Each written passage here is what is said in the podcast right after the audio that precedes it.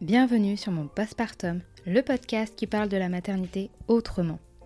Je m'appelle Sarah et depuis que je suis devenue mère, je cherche à comprendre pourquoi un événement qui est dépeint comme un bonheur ultime est en réalité jonché de difficultés, d'incompréhension, d'injonctions et parfois même d'oppression.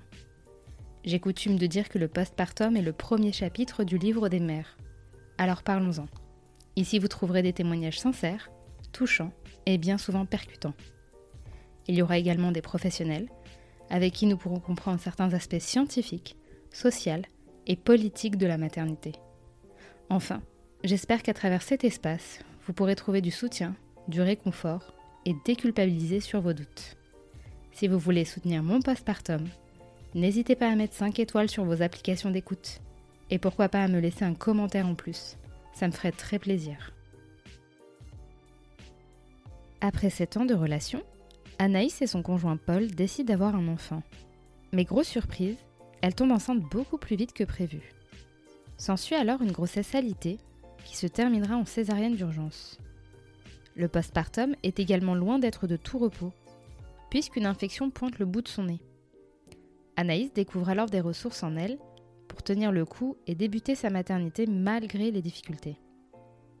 Au fil de la conversation, nous avons abordé sa décision de faire un suivi psy avant d'envisager d'être mère, sa vision de l'éducation, son utérus dysfonctionnel qui lui a donné du fil à retordre, sa fille Iris qui l'embarque dans son tourbillon d'émotions, et son impression d'être enfin sortie du postpartum deux ans après. Je vous souhaite une très bonne écoute. J'ai toujours su que j'aurais des enfants, enfin j'ai toujours euh, su que j'en aurais un jour. Euh, mais je voulais que ce soit euh, le plus euh, lointain possible. C'est-à-dire que je me disais, bon, ben, à un moment donné, j'en aurai. Mais pour moi, bon, ben, il fallait bien sûr que je trouve la bonne personne euh, et que je sente que, bah, le, bon moment arrive. Sauf que bon, j'ai réalisé qu'en fait, il n'y a jamais de bon moment. C'est vrai. et que, enfin, en tout cas, pour moi, il n'y a pas eu de bon moment. Ça arrive et c'est comme ça. Mais, euh, mais je me suis dit que j'en aurais, oui, après quand euh, je me posais moins de questions. Euh, et puis les deadlines que je m'étais mises dans ma tête quand j'étais plus jeune, ben, finalement, dès que j'arrive à, la deadline de Ah bon, ben, j'ai déjà 25, 30 ans, je me disais, bon, ben en fait, bah non, je suis pas prête. Mmh. et donc je savais que j'en aurais, mais je savais pas quand. Et puis ce qui arriva, arriva. Et aujourd'hui, je suis, je suis maman. Et du coup, tu expliques là que tu, repoussais plusieurs fois la deadline de devenir maman. Est-ce qu'il y avait une raison particulière? Est-ce que tu, visualisais d'éventuelles difficultés? Comment tu percevais la maternité à ce moment-là? Alors, je percevais pas la maternité, j'étais plus préoccupée par ma carrière, en fait, parce que je sortais de longues études et ma priorité, c'était en tout cas au début, pas de devenir maman, c'était de, de, trouver un emploi stable. Et j'étais avec quelqu'un, enfin je suis toujours avec la même personne d'ailleurs. Paul, lui, avait un emploi stable depuis bien plus longtemps que moi. Il avait des collègues de boulot qui avaient déjà des familles. et lui, il était plus en mode, bon, ben, on s'y met. Et moi, j'étais plus en mode, ben, on va attendre que moi, je, bah, que je trouve une certaine stabilité professionnelle avant de me lancer dans l'aventure de la maternité. Quoi. Mmh. Et donc, j'imagine qu'à ce moment-là, tout ce qui est postpartum, euh, choc identitaire, voilà, tout ce qu'on entend actuellement, c'était pas, euh, ça traversait pas ton esprit? Bah, ça traversait pas mon esprit et en plus, euh, ça m'intéressait pas. ouais. Ça m'intéressait pas parce que la maternité ne m'intéressait pas du tout à ce moment-là. Je ne me suis pas dit que j'allais me renseigner sur ce sujet-là. J'étais vraiment euh, en mode, ok, tu as fini tes, études. Là, Anaïs, il faut que tu trouves un boulot, il euh, faut que tu arrives à avoir euh, un niveau de vie correct. J'étais plus préoccupée par, par ça parce que, bon, après cinq ans d'études où tu galères bien pour obtenir tes diplômes, mon objectif, c'était soit stable financièrement. Et, et, comme je suis quelqu'un de très très indépendant, c'était vraiment important pour moi de me de m'épanouir professionnellement mmh. avant euh, de devenir mère. Ouais, tu avais besoin de construire quelque chose avant en fait. Quand j'avais 27-28 euh, ans, je sais plus exactement la date, euh, j'ai commencé une psychothérapie. Ok. Et, et, je pense que ça a changé à tout jamais la mère que, que je suis et la mère que j'aurais pu de la mère que j'aurais pu être. Je sais pas si c'est hyper compréhensible. Ouais, je vois, moi je vois très bien. mais, mais, en fait, voilà, j'ai commencé à me poser de vraies questions sur moi, mon identité, ma personne, à comprendre les blocages que j'avais dans la vie, notamment les blocages émotionnels, etc. Et je me suis dit bah, que j'avais besoin de le travailler avec quelqu'un et j'ai rencontré une psychologue formidable avec qui on a commencé tout un travail qui a été très dur. Donc j'ai commencé ce travail-là deux ans avant d'être maman.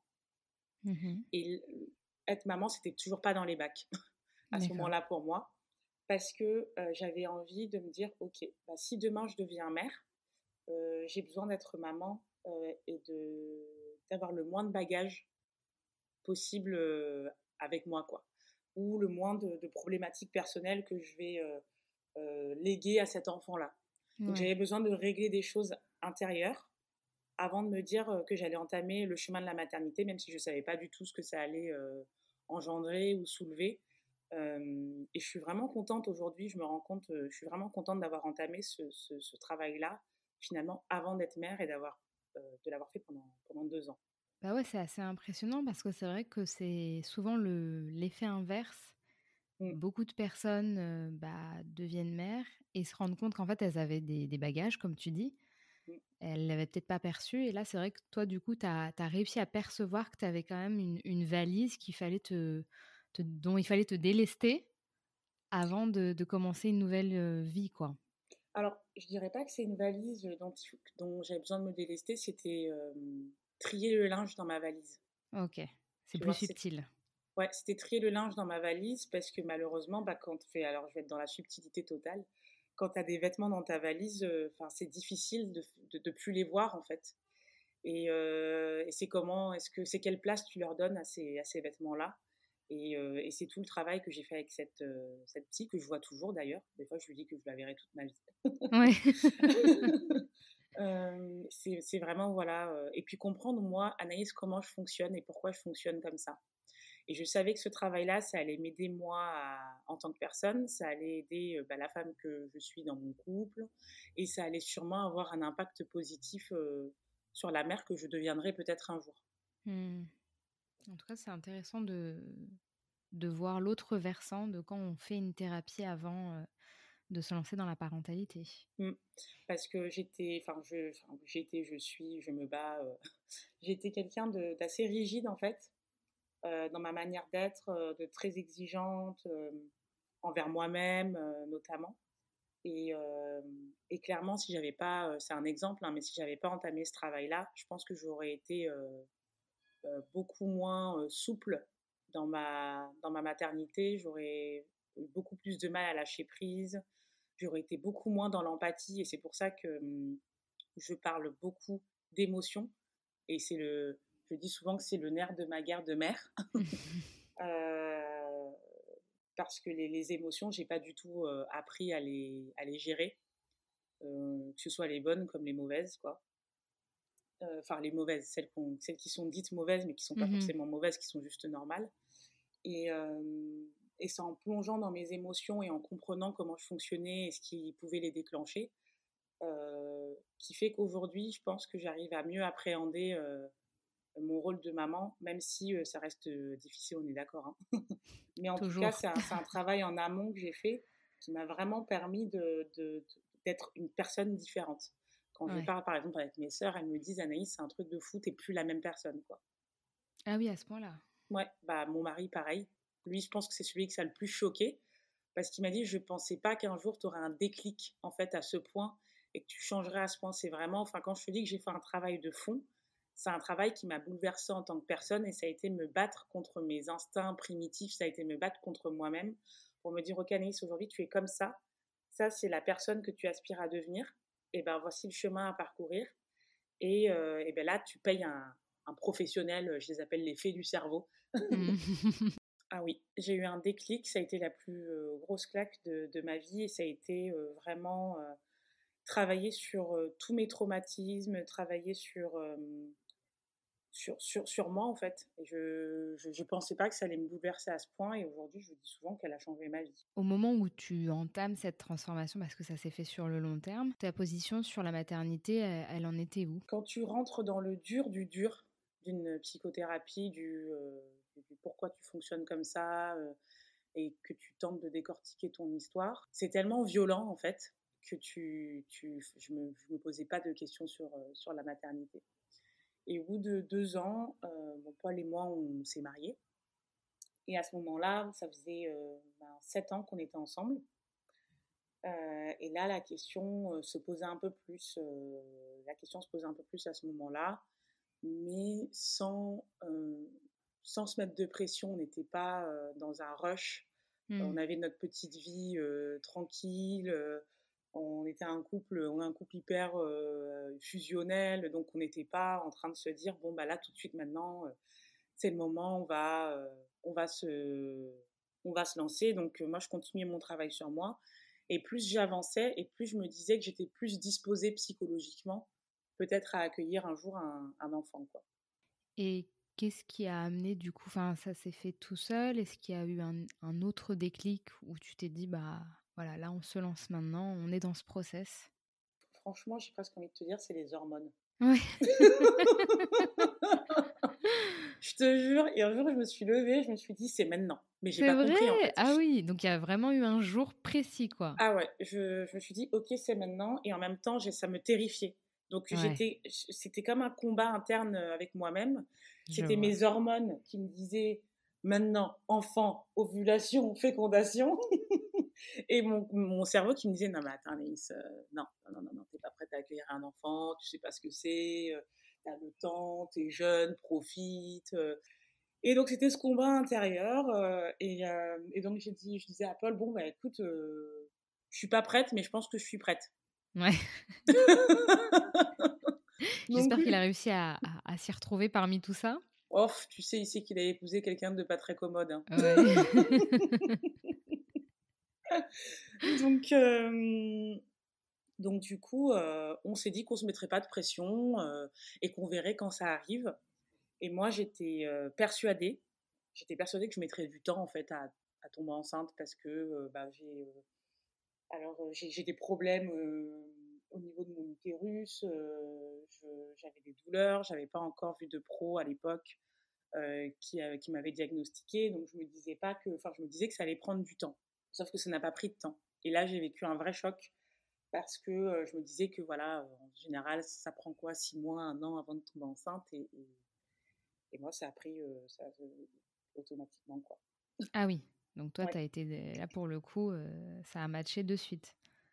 Exactement. Et ça, par contre, pour le coup, je ne m'y attendais pas du tout. Parce que j'étais vraiment dans ma tête à me dire bon, bah, si là, vous commencez sans, sans vous mettre de pression, bah, ça va arriver dans 6, 8, 6, 8 mois, un an. Ouais. Et, 14 jours plus tard, j'étais enceinte. Ça, c'était un peu violent. Ah oui, et puis surtout, il y a une très grosse différence de temporalité là. Ah oui, ouais, ouais. On n'est même pas sur plusieurs mois, c'est. Mmh. Ouais, non, j'ai appris que j'étais fertile. Mmh ouais, bah, c'est souvent ça. on l'apprend à ce moment-là. Exactement. Et comment tu t'es sentie? C'est-à-dire, bon, malgré la, la surprise, quelles ont été les autres émotions qui t'ont traversée? C'est le choc. Ouais. C'est. C'est le choc. En fait, on était donc en lune de miel. En plus, on a fait le truc hyper classique. Hein. Ouais. Donc, en lune de miel, on rentre de notre lune de miel. Et, euh, et en fait, dans l'avion, j'ai très mal au ventre, j'ai des crampes et je me dis, ah, c'est super bizarre. Euh, bah, je suis pas censée avoir mes règles maintenant. Mais, euh, mais j'ai des douleurs, de toute façon, qui sont liées à chaque fois que j'ai mes règles. Donc, je me dis, bon, bah, bizarre, c'est pas grave, peut-être que je les ai plus tôt. Et donc, on rentre et il y avait des, des odeurs que je supportais plus. Donc le mmh. soir, euh, le lendemain, des odeurs que je supportais plus, c'était un peu bizarre. Et, euh, et, on se met devant notre petit plateau de sushi devant la télé. J'avais mon petit verre de vin blanc, tranquillement, je bois, et là, impossible de boire ce verre. Et là, je me dis, bon, il y a un truc bizarre parce que moi, le vin blanc, généralement, on est, on est amis, tu vois. Mmh. notre, notre relation euh, est plutôt positive, et là, ça passait pas, en fait. Je ne pouvais pas le boire, ce verre et migraine. Et puis, j'ai pas l'habitude d'avoir des migraines, donc je me couche. Je dis à Paul, écoute, je vais me coucher, je me sens pas très bien, c'est hyper bizarre. Euh, L'odeur du vin me dégoûte un peu. Euh, donc, je me couche. et à 4 heures du matin, je me réveille pour aller faire pipi. Et j'ai toujours un petit test qui traîne, tu vois, dans un tiroir. Donc je me dis, bon, bah, tu fais ton test et tu vas te recoucher tranquille. Parce que je me disais que c'était pas possible qu'il soit positif, ce, texte, ce test. Pardon. Donc je fais mon petit pipi. J'oublie presque de faire le test. Je fais le test, je le pose, je me, je me rhabille en fait. Et euh, enfin, je sais plus trop, mais je pense que je me rhabille. Et j'oublie presque en fait que j'ai fait le test. Pour te dire, je l'ai fait vraiment euh, en me disant, il va être négatif ce test. Mmh. C'est juste pas possible qu'il soit positif. Et là, je me dis, ah mince, c'est vrai que j'ai fait le test, je me retourne et là, je vois un plus. Ouais. Et là, je tombe sur les toilettes. je, retour à la case départ. Et je hurle. Je hurle, mais c'est pas un hurlement de joie en mode ah trop bien, c'est un hurlement d'effroi. Et donc là, Paul, il sort de la chambre parce qu'il se dit qu'est-ce qui s'est passé, qu'est-ce qui se passe? Il me dit bah, euh, qu'est-ce qui se passe? Et, je lui dis euh, bah, qu'est-ce que c'est ça? Donc je lui montre mon test. mon, test. Euh, en plus, je ne l'ai même pas prévenu que j'en faisais un, tu vois. ouais, donc lui, le pauvre, il découvre le tout. ah ouais, non, mais je, je lui dis, mais qu'est-ce que c'est ça? Et bah, du coup, il regarde, il me dit, bah, euh, bah c'est un test de grossesse positif. Je lui dis, bah non, c'est pas possible. Et c'est lui qui m'a décollé des toilettes au bout d'une demi-heure parce que parce qu'en ah fait j'étais tellement choquée que je me disais non c'est en fait là il y a toutes les pensées euh, toutes les craintes. C'est non ouais. c'est pas le moment. Non tu peux pas. Comment ça t'es enceinte? Mais en fait ça pouvait pas arriver aussi vite. Et en fait t'es pas prête. Et en fait tu peux pas t'occuper d'un enfant. Et en fait si. Et en fait ça. Et en mmh. fait peut-être que peut-être que c'est pas le bon moment. Euh, et en fait comment tu vas faire? Et, tout ça, tout ça est arrivé boum d'un coup dans ma tête mmh. et euh, j'avais donc le choc, j'étais tétanisée en fait, il n'y a pas d'autre mot. Et Paul qui rigole, il me dit, il me dit non mais Alice, euh, en fait, euh, tu savais que c'était une possibilité quand même. Je lui dis oui mais non. ouais, bah, en fait des fois on a des projections tellement précises que ça, on se dit bah non. Oui, ça il, finalement, il n'a pas compris. il n'a pas compris que euh, justement bah, ces projections-là, moi, elles étaient bien ancrées dans ma tête. Et lui, euh, il s'était dit que bon, bah, à partir du moment où euh, on essaie, bah, potentiellement, ça peut arriver dans 15 jours. Mais 15 jours, c'est hyper rapide quand même. ouais, mais c'est vrai que nous, comme on le vit de l'intérieur, c'est nous qui portons l'enfant, c'est c'est extrêmement concret. Et donc, peut-être que toi, tu t'étais projeté sur une durée plus longue, parce que psychologiquement aussi, il y avait cette préparation peut-être, que là, il n'y a pas eu forcément. Pas du tout. Donc finalement, euh, finalement, je me suis dit, bon, il y a des faux positifs. Donc là, c'est la phase de déni. Elle en démord pas. Non, non, c'est un faux positif. Je lui dis, écoute, il y a des faux positifs. Euh, moi, j'avais pris, j'avais, tu sais, j'avais des petits tests, mais c'est des tests euh, où tu as le plus, le moins. Je me dis, peut-être qu'on a mal vu et tout. Il me dit, non, non, c'est un plus. Je lui dis, écoute, là, il est 4 heures du matin. On attend 7 heures, on va à la pharmacie. J'achète 5 tests. J'achète des Clear Blue automatiques où on te dit enceinte, pas enceinte. je fais pipi sur les cinq tests. Ils sont tous positifs. Ah et là, je dis à Paul, écoute, il y a les, il y a les tests de, sanguins. je dis, je vais me faire tester. On va, on va me faire une prise de sang et là, je vais être sûre que, euh, bah, que c'est le cas, quoi. Ouais. Donc j'ai pris rendez-vous chez mon gynéco, j'ai fait ma prise de sang, c'était positif. Et euh, j'avais donc mon taux de bêta-HCG qui était hyper élevé. Et en fait, là, je me suis effondrée sur le sol. D'accord. Donc trauma, trauma, enfin voilà, tétanie, trauma, et, et c'était, je suis pas prête en fait. Ouais, c'est trop vite, c'est trop vite pour moi, quoi. Oui, ouais. Et, et, cet état un peu de tétanie où, voilà, tu bloques a duré un, certain moment ou ça a été après? En fait, ça a été hyper violent parce que quand, au bout de deux semaines, bah, j'avais, des crampes tout le temps, j'avais mal au ventre, quoi. et quand je suis allée voir mon gynéco, au bout de la deuxième semaine, parce que donc il m'avait prescrit ma prise de sang, et je devais aller en faire une toutes les 48 heures pour être sûr que mon, taux de, bêta augmente bien. Et quand on a aperçu le sac gestationnel, eh ben, il y avait un décollement. Mmh Donc en fait, double choc. Ah ouais. C'est bonjour, vous êtes enceinte. Bonjour, bah, la grossesse, elle est là, quoi, on la voit. Mais par contre, il faut que je vous alite. Là maintenant, tout de suite, parce qu'il y a un truc chelou. là, il y a, y, y a quelque chose qui se passe qui ne devrait pas être là. Donc, ah c'est sacré rebondissement, quoi. Toi, tu essayes d'atterrir et non, tu repars. Voilà, exactement. Exactement. Donc, j'ai été alitée trois semaines. ça a été très compliqué parce que ben, je comprenais pas encore ce qui m'arrivait et en plus de ça, je devais être au repos pour quelque chose, enfin, pour un enfant qui n'était pas encore là et que je n'avais pas encore conceptualisé. Enfin, il y avait tout était très flou, quoi. ouais, je vois. Ouais, donc toi, à ce moment-là, c'est t'es perdu, quoi. Tu n'arrives pas forcément à te situer. Ça fait beaucoup en deux, trois semaines. Oui, ça fait beaucoup en deux, trois semaines. Et puis, à part des seins un peu douloureux, enfin, j'avais pas de ventre, j'avais pas d'autres symptômes, je vomissais pas, j'avais mon ventre qui était plat. donc, on me dit, reposez-vous. Et puis, je suis quelqu'un d'assez actif. Donc, moi, me reposer, c'était compliqué, quoi. Enfin, oui, tu te mmh. reposes, mais en même temps, tu peux faire plein de trucs. Tu nettoies ton salon. ouais, c'est clair. Et, je me rendais compte que le moindre effort provoquait, en fait, une, une douleur utérine et que je pouvais pas passer l'aspirateur, en fait. On, était, on en était à ce point-là. Donc, c'était mmh. alitement euh, au. Strict, quoi. Mmh.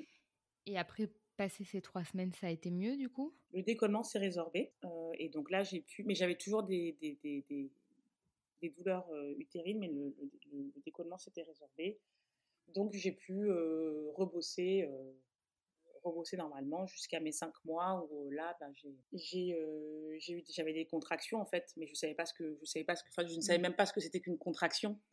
ouais. Et en fait, quand j'en avais une, je pensais que c'était euh, Iris qui bougeait à l'intérieur de mon ventre. Et c'est, c'est quand euh, je suis allée voir mon gynécologue pour ma, ma T1, il m'a dit, mais en fait, là, c'est pas votre enfant qui bouge, là, c'est vous qui avez une contraction. J'ai dit, ah d'accord. Euh, et elle me dit, bah, vous en avez beaucoup Je dis, bah, je sais pas, oui, une vingtaine dans la journée. Elle me dit, ouais, mais en fait, c'est pas normal. Ah, bon. Donc, je suis allée voir mon autre gynéco qui me suivait. et il m'a dit, bah, je vous arrête. Parce que j'avais mal au dos, je dormais plus la nuit j'étais épuisée. Et il m'a dit, là, si vous avez une vingtaine de contractions par jour, vous êtes à cinq mois au lit, quoi. Donc, j'ai été alitée, j'étais alitée pardon, jusqu'à la fin de ma grossesse. Et il y avait une explication C'était parce que quoi Tu avais un utérus contractile Ils ont trouvé une cause ou, non, en fait? Mon gynécologue n'a pas vraiment cherché la cause. Je pense que c'était multifactoriel. Il y avait le fait que ça se passait pas bien dans le travail que, que, j'occupe, enfin, dans le boulot que j'avais à l'époque, parce que ma grossesse n'a pas été bien acceptée, que j'avais une manager qui clairement me faisait payer le fait que j'étais tombée enceinte. Donc je pense que psychologiquement déjà j'étais au plus mal, j'étais vraiment en limite de dep, je pense, et je le vivais pas bien du tout et je culpabilisais beaucoup parce que je me disais que bah peut-être que j'ai été, enfin tu vois tu je me disais peut-être que j'y suis allée, euh, peut-être que c'était trop rapide comme décision, euh, peut-être que mmh. j'aurais pu attendre, euh, alors que c'est pas du tout les questions qu'il faut se poser à ce moment-là, et surtout quand ça vient d'une personne extérieure qui ne te connaît pas et qui connaît pas ta vie, et qui est maman en plus. En plus, oh donc ça, je le vivais pas bien, et je pense que bah, aujourd'hui, c'est avéré que j'ai des problèmes alors j'ai pas une, endométriose, hein, mais j'ai un, syndrome douloureux utérin qui est euh, l'équivalent. Euh, enfin, j'ai tous les symptômes d'une endométriose, mais c'est pas une endométriose. Et, donc j'ai un utérus euh, qui est très très contractile, qui est hyper contractile. Et clairement, en fait, mon utérus se contracte à n'importe, enfin, à des moments où il n'est pas censé se contracter. D'où en fait le décollement que j'ai eu très tôt et le fait que c'est assez classique en fait dans des pour les cas qui sont similaires aux miens, que tu passes une grossesse en étant alité parce que bah, il faut que tu fasses le moins d'efforts possible. Ok, je comprends mieux. Mais ça, je l'ai su euh, un an et demi après avoir accouché. Ah oui, tout ce temps-là, d'accord. Oui, bah, si tu me dis qu'il n'y avait pas de diagnostic en amont, forcément, euh, tu restes dans le flou, quoi. Mm. Et du coup, comment se, se passe cet alitement Enfin, ce deuxième alitement ben, très frustrant en fait parce que bah, finalement je peux pas faire grand chose et j'avais une sage-femme qui venait deux fois par semaine checker que bah, Iris allait bien. Et c'était ma je lui disais vous êtes ma seule compagnie de la semaine parce que du coup j'étais toute seule. C'est hyper dur en fait parce que tu vois personne. Bah, les gens bossent la journée on vit pas forcément à côté de de, de nos familles. Euh, il y avait ma sœur qui venait, mais bon, quand même, elle était étudiante, quoi. Donc, euh, donc c'était pas son rôle que d'être mon aidante H24. Euh, donc, écoute, j'ai épluché Netflix comme jamais. tu as rempli ton réservoir de séries? Complètement, bien qu'aujourd'hui je me dis qu'il y en a encore plein à regarder. ouais, bah toujours. toujours. Et, et surtout, ma sage-femme m'aidait vraiment psychologiquement à me dire Anaïs, en fait, déculpabiliser, vous n'êtes pas en train de rien faire, vous êtes en train de, de fabriquer un bébé. Ouais, ce qui n'est pas rien. Non, ce qui n'est pas rien. Et elle m'aidait vraiment à le réaliser, enfin, du moins, elle essayait de, de me le mettre dans la tête parce que j'avais l'impression d'être inutile, quoi, et de, de, mmh. rien faire, de pas bouger. et, et donc, ça n'a pas, été, ça a pas été facile. Et à ce moment-là, enfin, pendant cette période qui a quand même duré à peu près 4 mois, j'imagine? Oui, c'est à partir du cinquième mois. tu, comment dire, tu as commencé peut-être à essayer de te renseigner sur, sur l'accouchement. Est-ce que tu as essayé de te préparer en termes de projection Comment ça s'est passé? Sachant que tu dis que depuis le début, ça a été un enchaînement d'événements imprévus. Donc, choc sur choc. Est-ce que là, tu t'es dit, bon, je vais essayer d'en profiter pour, je sais pas, me renseigner, regarder ce que je peux faire pour l'après? Ou pas forcément? Ma mère m'avait toujours dit que bah, accoucher, c'était la pire douleur que pouvait ressentir une femme. Elle a toujours été hyper transparente sur le sujet. Donc autant te dire que moi, ça me tétanisait. Je ne suis pas étonnée. Mais à chaque fois que j'avais des gens qui me disaient Oh, ça va, franchement, euh, c'est pas si douloureux que ça, elle me disait Anaïs, il faut pas que les gens te mentent en fait. C'est horrible. ouais. Mais au moins, voilà, ça te permettait d'avoir une. Mais voilà, euh, elle me disait c'est horrible et elle m'a toujours dit avoir des enfants, c'est hyper dur. C'est très difficile. Bon, elle, ah, c'est cool. C'est cool. Elle a été maman solo en plus, hein, de trois enfants. Donc elle me disait Anis, être maman, c'est violent, c'est hyper dur c'est pas facile et tout ça, il y a tout qui repose sur toi. Donc, euh, elle a toujours été hyper transparente euh, avec moi sur le sujet. Donc, je me doutais en fait que c'était, c'était compliqué. Euh, je me doutais que ça allait être douloureux.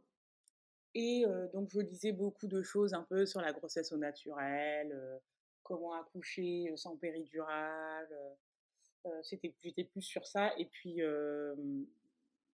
et puis j'étais un, c'est très bizarre parce qu'aujourd'hui, maintenant que je suis maman, je me dis que on fait parfois peut-être des choses à l'envers, je sais pas. Je voulais me mettre dans une bulle de positivité.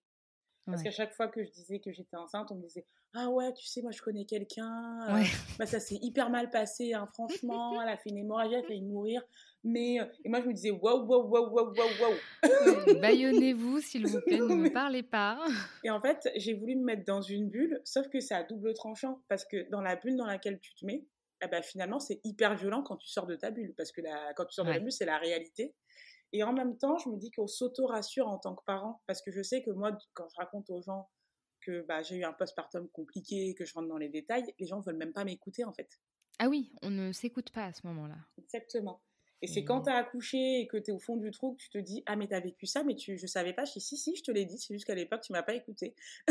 non, non, mais c'est vrai parce qu'on, je, je, sais que j'en avais parlé. On dit souvent Oui, les mères ne préviennent pas, elles mentent et tout. Je dis Non, non, en fait, c'est que les gens n'écoutent pas. en fait, il y a un peu des deux. Ouais, voilà, il y a un peu des deux. Il y a les mères qui disent pas, il y a les mères qui préviennent qu'on n'écoute pas, et il y a aussi le fait qu'on ne veut pas savoir. Ouais. Ou alors on pense qu'on que ça sera pas pareil. Et c'est vrai que parfois ça, ça peut être vrai d'ailleurs. Exactement. Mais, mais ouais, j'imagine que toi, en plus, si, si, tu avais besoin de positivité et que tous les quatre matins, il y avait quelqu'un qui débarquait avec son anecdote de l'horreur. Exactement, je me souviens, j'avais. Je faisais des. De, j'ai fait de la sophrologie pendant que c'était ma seule sortie de la semaine que je m'autorisais, c'était aller faire une heure de sophrologie. C'était top d'ailleurs, et mon sophrologue me disait Ah, vous savez, un jour, j'ai eu une maman, bah, son bébé était mort dans son ventre. Je me suis dit Mais why? Pourquoi, pourquoi est-ce que tu me dis ça là maintenant tout de suite? Ah ouais, t'as pas été épargné. Non mais je te jure, je suis venue pour me détendre. bah, c'est étonnant venant de la part d'un sophrologue euh, en général. Bon, peut-être que c'est un mec, on n'en sait rien. ouais, peut-être. Mais, euh, mais les ouvrages, en tout cas, que je lisais, euh, c'était, enfin, les, les, petits, les renseignements que, que, que, je lisais, c'était surtout ça. Et puis, et puis c'était, en fait, par rapport à ce que je disais sur l'éducation, l'éveil et l'éducation de l'enfant. Euh, c'est ce qui a pris 90% de, mes lectures et j'avais 10% de comment j'allais accoucher. Donc je m'intéressais pas trop vraiment à ça parce que ça m'angoissait plus qu'autre chose. Mmh. Et ma question c'était, euh, c'est ce que je disais sur tout le travail psychologique, c'était quelle maman est-ce que je veux être, quel type d'éducation existe, euh, de quoi est-ce que je peux m'inspirer? Et c'était ça qui m'a pris le, plus de temps en fait mmh. pendant, ces, pendant ces mois d'alitement. Du coup, tu avais, parce que tu dis que tu as quand même eu des lectures sur l'accouchement, T'avais une idée précise en tête de ce que tu voulais pour ce jour-là? Ouf, oui. Ouais. je m'étais dit que je ne voudrais pas de péridurale, que je voulais accoucher dans une salle nature et que bien sûr je voulais accoucher par voie basse. Et moi je suis quelqu'un qui me, qui, me renseigne quand même beaucoup, donc j'avais lu énormément de, de choses sur l'accouchement. Pas sur l'après-accouchement parce qu'on t'en parle pas trop, tu vois. Ouais. Donc j'étais focus accouchement et éducation. Donc c'était, bon, bah, j'accoucherai par voie basse, il euh, fallait que je me mette de l'huile, ma sage-femme m'avait donné de l'huile pour éviter les déchirures. Euh, j'étais en train d'essayer de prévenir mes vergétures. Enfin, j'étais au pays des bisounours, quoi, tu vois. J'étais en train de me dire, enfin, je me faisais pas trop de soucis sur mon poids parce que je suis pas très grosse et qu'en fait, quand j'étais enceinte, ça se voyait même pas. ouais. Donc, donc c'était qu'est-ce que j'achète pour Iris, quelle est la dernière poussette, on va avoir un siège auto qui pivote. Enfin voilà, que des trucs un peu complètement en décalage avec la réalité quand, euh, quand tu y es vraiment. Quoi. Donc le jour euh, j'y arrive, tu accouches. Comment ça se passe? Oh. Il faut savoir que je me souviens la première fois que, que quand je suis tombée enceinte, Paul bossait, euh, il avait un gros, un gros projet européen sur lequel il bossait, qui était un pile poil neuf mois, qui était dans, dans neuf mois quoi. Donc là, quand on fait nos pronostics de l'accouchement, il me dit non mais Anaïs, attends, euh, là, euh, la, date prévue d'accouchement, ça tombe pendant, euh, pendant mon exercice européen. C'est pas possible en fait. ah oui, d'accord. Peut-on ajouter un mois de grossesse Et il me dit bah, comment, ça, comment on fait si ça se passe à ce moment-là? Je lui dis écoute, on n'y pense pas, on verra quand on y sera. Et donc, il y a la fameuse semaine de cet exercice-là. Et, euh, donc, au bout du neuvième mois, là, ma sage-femme venait plus. Elle m'a dit, ben là, vous êtes plus à risque, en fait. Donc, euh, j'ai recommencé un petit peu à, sortir. Hein. Bon, c'était pas la folie, mais je recommençais à faire des choses, euh, aller un petit peu me balader, prendre l'air, marcher. Il tombe cette fameuse semaine de, l'exercice de, Paul, l'exercice européen sur lequel il bossait. Et il me disait, Annie, je peux pas accoucher en début de semaine parce qu'en fait, je serais pas là. je suis, en fait, c'était lui qui gérait le truc, donc euh, il y avait 200 personnes. C'est le truc où tu peux pas dire. Euh, tu peux pas bon, bah, défiler, quoi. Ah non, tu peux pas dire bisous, je m'en vais, quoi. Donc, euh, donc là, c'est là où viennent tous les pronostics de tout le monde. Ah, ta femme, elle va accoucher parce que là-bas, il y a la lune qui va, qui va se lever à ce moment-là. le 13, il y a je sais pas quoi. Enfin, tout le monde donne un peu ses trucs. J'écoutais pas trop ce qu'on me disait et et donc, euh, le jeudi arrive. Et donc là, Paul commence à être rassuré en me disant Bon, bah, si tu accouches le vendredi, c'est bien. Parce qu'à la limite, c'est pas la fin, mais c'est presque la fin. Et là, je pourrais me barrer. T'as l'impression que vous prépariez un marathon, quoi. ouais. je te jure. Et le jeudi soir, euh, j'étais allongée sur mon canapé euh, en train de regarder une bonne enquête criminelle. Tout pour te mettre dans le bon mood. Exactement, c'était mon truc.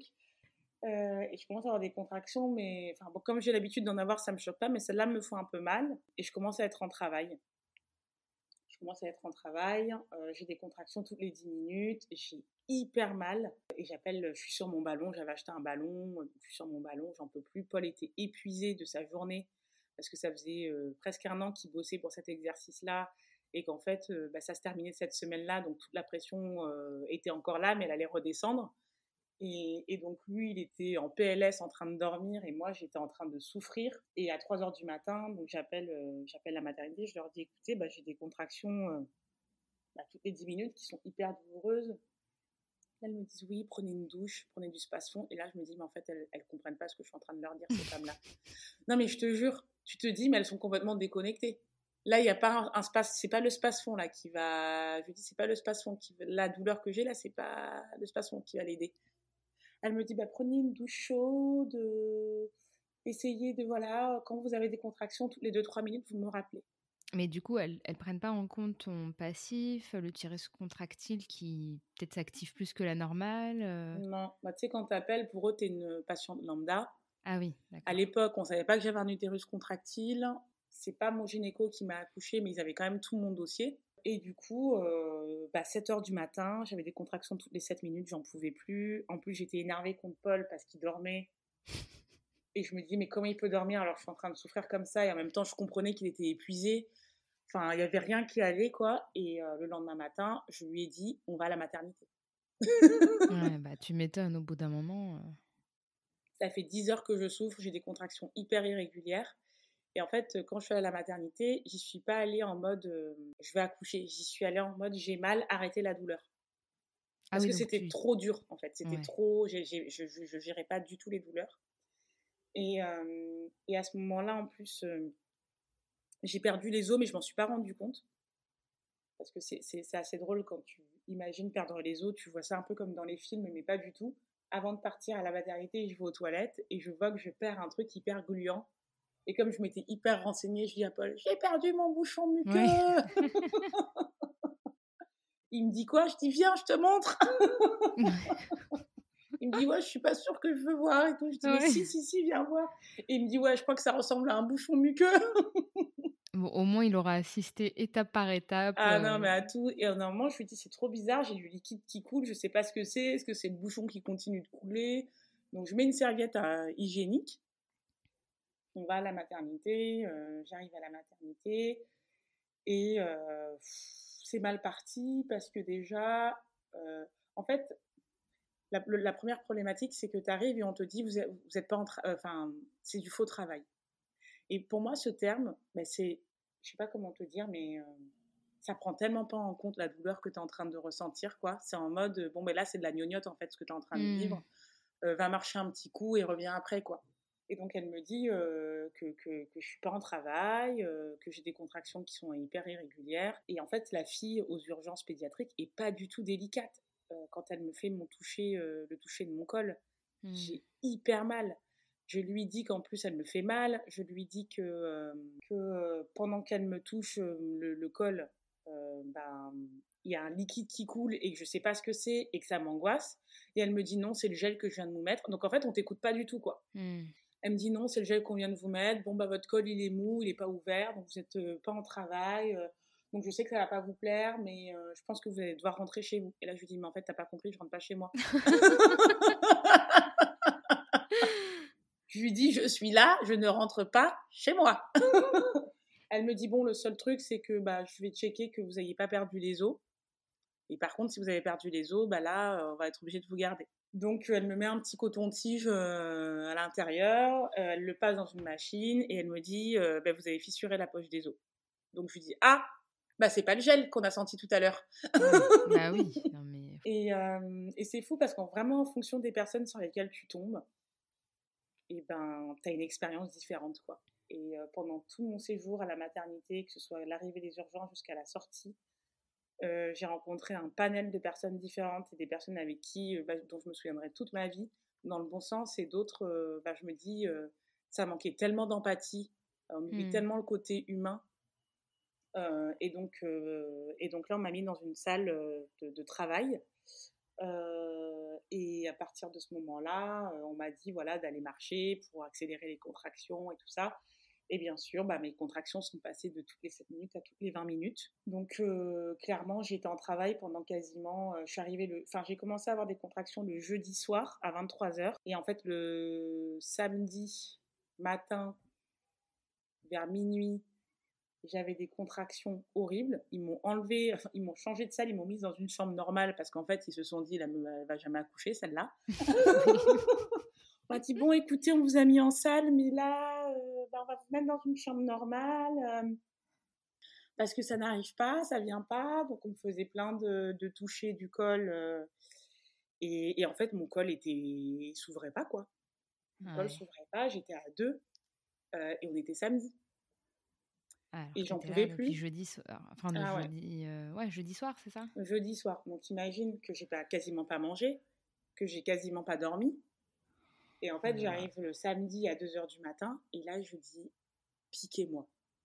ouais, bah, tu m'étonnes. Je vois une infirmière rentrer, je lui dis piquez-moi. Pitié, j'en en peux plus, je vais mourir, euh, je, je supporte pas la douleur, euh, ça fait deux jours quasiment que je suis comme ça, en fait c'est pas possible, piquez-moi. Donc là, elle check mon col et je lui dis c'est très bizarre parce que vous, quand vous me faites un toucher du col, eh ben, je ne sens rien. Et il y a trois personnes qui sont passées avant vous et j'ai souffert le martyr. Et c'est là que j'ai compris en fait que bah, il y avait des personnes qui pouvaient être délicates et d'autres qui pouvaient ne pas l'être du tout en fait. Mmh. et je me suis dit que c'est tellement pas juste parce que du coup j'ai associé pendant toute cette période le toucher du col à une angoisse quand on venait me dire, bon, bah, je vais checker votre col, eh bah, directement, je me fermais presque, tu vois. Bah oui. Alors qu'en fait, quand tu tombes sur une personne qui va doucement, parce qu'elle est peut-être pas dans le rush d'aller checker 25 cols, enfin, j'en sais rien, et bah, tu as, une douleur qui, est quasi inexistante. et donc, elle check mon col, elle me dit, franchement, vous êtes ouverte à deux c'est pas beaucoup, mais je comprends que vous soyez épuisé. Elle me dit bon bah je vais voir l'anesthésiste, je vais voir s'il est d'accord parce que généralement ben on pique, enfin la péridurale c'est à partir de 5 euh, de 5 doigts quoi. Et, euh, et moi là j'avais des contractions toutes les 5 minutes, donc euh, je demandais à Paul de me broyer la main en fait à chaque fois que j'avais une contraction pour essayer d'avoir ma douleur à, tu sais de concentrer ma douleur à un autre endroit. Faire diversion, ouais. Et donc lui, le pauvre, il avait peur de me casser les doigts et tout. Je lui disais, serre le plus fort possible. je pense que tu comprends pas ce que je suis en train de vivre. Et puis c'était vraiment à la minute près, tu vois. C'était lui qui me disait, écoute, là, il y a une contraction qui va arriver. Et là, la contraction, elle arrivait. Et c'était vraiment ignoble.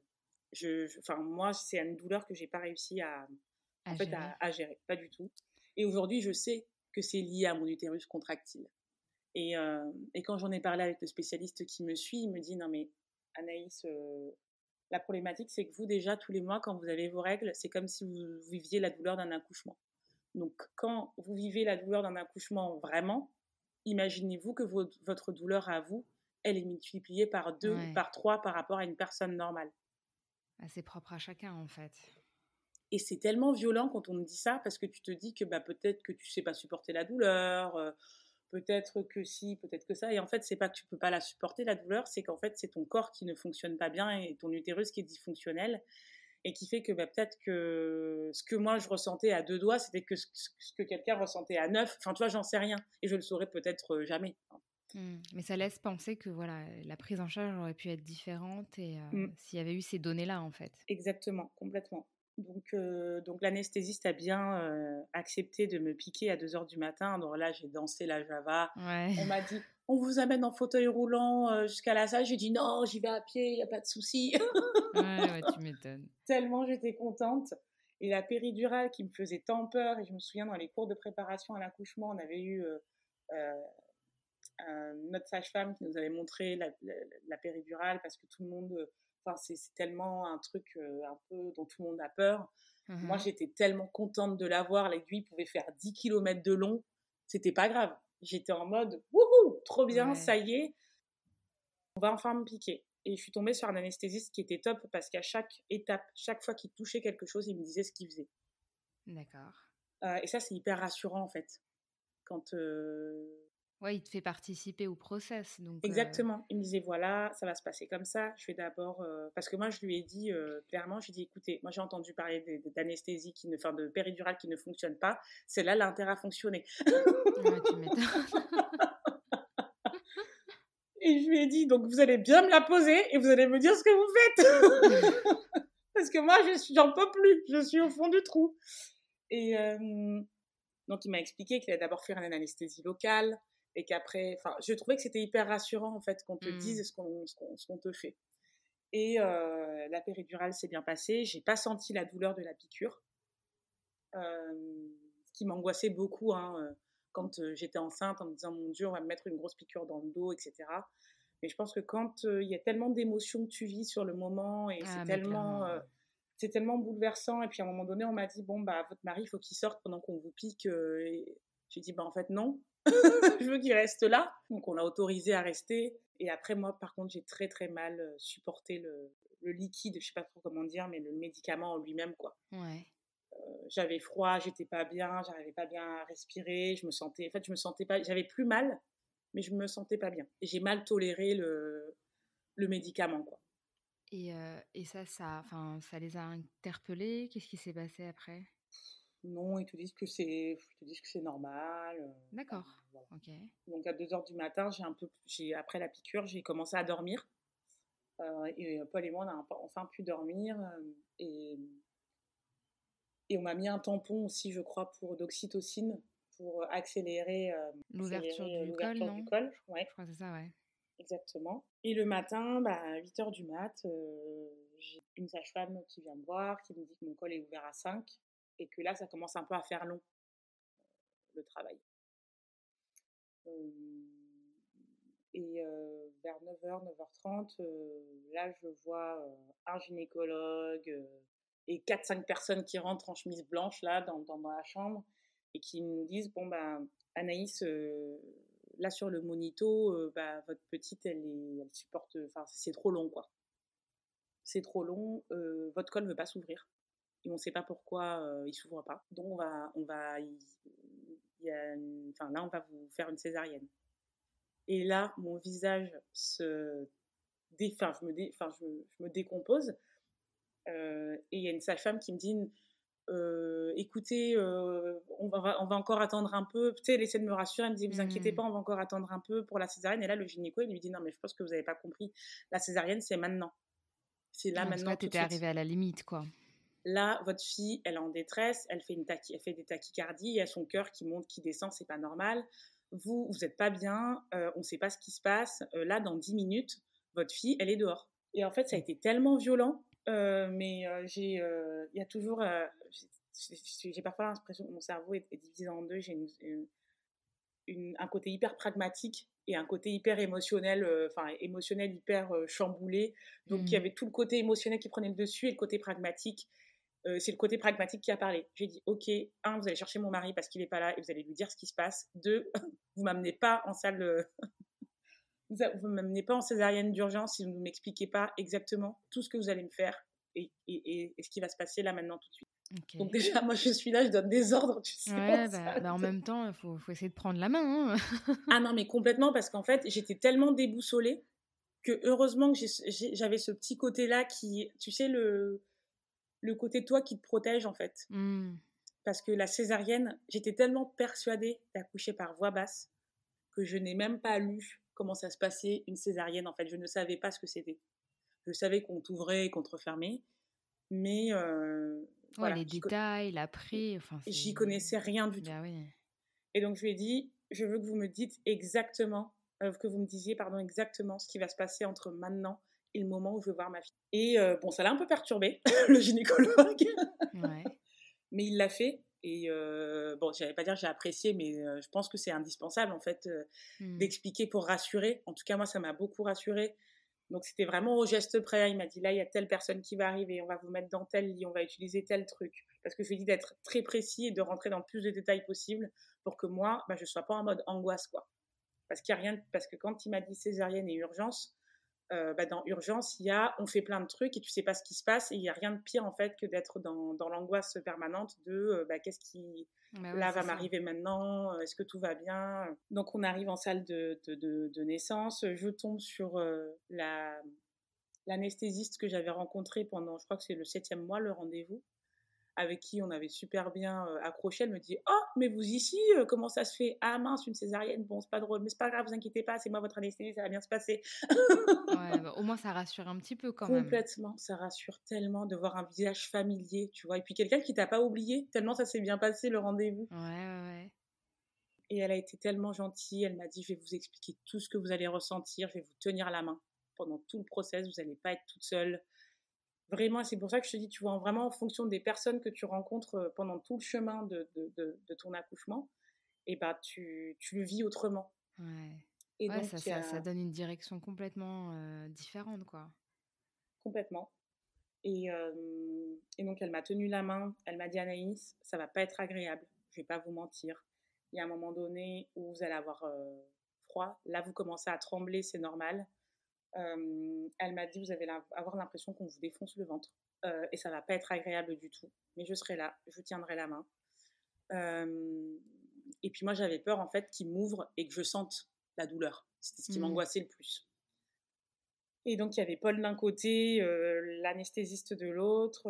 donc, oui, effectivement, c'était pas agréable du tout. J'en garde pas du tout un bon souvenir. Parce que parfois, on peut se dire, et puis on entend parler des césariennes de confort, Mmh fait que c'est mieux que si, que ça. Et en fait, enfin, pour moi, je trouve pas ça. Euh, j'ai pas accouché par voix basse, mais en tout cas, j'ai pas trouvé que c'était une expérience agréable à vivre. D'accord. et puis, je tremblais comme une. En fait, j'avais l'impression d'être sur une machine à laver, sauf que c'était statique sous mon corps, mais que c'était moi qui tremblais. Et en fait, il t'explique que c'est l'effet du médicament, enfin, de, la, de, tous les, de tous les trucs qui t'injectent, en fait. Et c'est oui, tellement... parce que juste avant, tu avais une péridurale, puis après, tu as eu ça. Enfin, mmh. c'est C'est lourd quand même. Exactement. Et après, ils s'en vont, et enfin bon, Iris naît. Et moi, en fait, il s'est passé trop de choses. Je suis pas du tout dans l'émotion. Ouais. Donc on me dit, bah, faites un bisou à votre fille. Donc déjà j'étais là, ouh, ma fille, ok. le terme ma fille déjà. Tu t'imaginais même pas la rencontrer dans ces circonstances. Non, non, non. Donc je la vois et Paul me dit, est-ce que tu veux que, que, je la suive ou est-ce que tu veux que je reste avec toi? parce qu'il voit que je suis pas bien quoi. Il voit en fait que je suis un peu sonnée, un peu choquée et que j'essaie de garder les deux trois neurones qui fonctionnent encore pour pour tenir le cap, tu vois. Et je lui dis non, vas-y. Il me dit est-ce que tu es sûr Sinon, je reste avec toi et je la laisse avec, je la laisse avec le, les médecins. Et je me disais, mais j'ai envie qu'il se dédouble. J'ai envie qu'il soit avec elle parce que j'ai pas envie qu'elle soit entre guillemets toute seule. Et j'ai envie qu'il reste avec moi. J'ai pas envie qu'il parte. Tu vois mmh. Et je lui ai dit, euh, premier sacrifice de mère entre guillemets. Je lui ai dit, ben vas-y, va avec, euh, va avec elle et moi je, je me débrouillerai. Et, et, un détail, moi en tout cas, qui m'a beaucoup que j'ai beaucoup apprécié, c'est que quand il est parti, il y a une, je ne sais pas si c'était une auxiliaire de vie, une infirmière, une sage-femme, une, une, assistante bah, qui est restée avec moi, qui m'a tenu la main pendant qu'on me recousait. Ah, ça, c'est super. Elle m'a tenu la main et au début, je me suis dit, c'est bizarre, quelqu'un que tu connais pas qui te tient la main, tu vois. Et elle me dit, bah, je vais rester avec vous. Et euh, je comprenais pas euh, sur le coup l'intérêt. Et aujourd'hui, ça a tout son intérêt, en fait. Mmh. D'avoir euh, un soutien euh, quelqu'un qui te frotte un peu le bras, qui te tient la main, qui te dit que, qui t'encourage un petit peu et qui te parle un petit peu pendant tout ce moment-là, c'est, enfin, franchement, ça devrait être pendant toute l'attente où tu sais pas ce qui se passe avec ton bébé, tu sais pas ce qui se passe avec toi, bah, je me dis que ça devrait être indispensable en fait. Mmh. Et que ça devrait être un truc commun dans, dans, dans tous les hôpitaux et dans tout. Oui, parce que ça peut, comme tu dis, transformer complètement l'expérience, quoi. Dans certains cas, tu t'attends à vivre un truc horrible et s'il n'y a pas ces, ces, petits gestes, tu, tu, tu, sombres encore plus. quoi. Et ça brise la solitude du moment. Mmh. Parce que franchement, enfin, t'as pas de notion du temps hein, quand tu es en salle d'accouchement. Mais je pense que quand on te recoue, ça dure au moins 45 minutes. Et si t'as personne qui te tient la main et que le papa est avec l'enfant, ça veut dire que tu es à 45 minutes où tu regardes le plafond et t'attends, quoi. Ouais. Et t'es pas bien en plus. Et t'es pas bien, ouais clairement.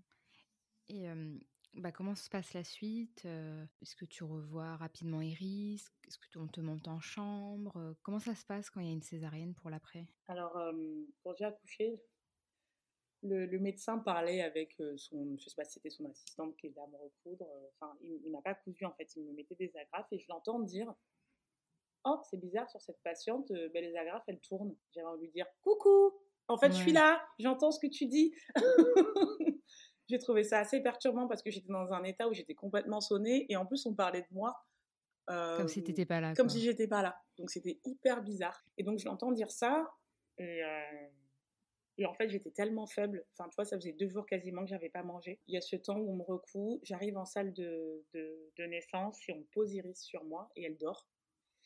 Et on nous explique qu'en fait, euh, bah, Iris, elle n'arrive pas à réguler la température de son corps et donc, on va nous mettre dans une unité de soins.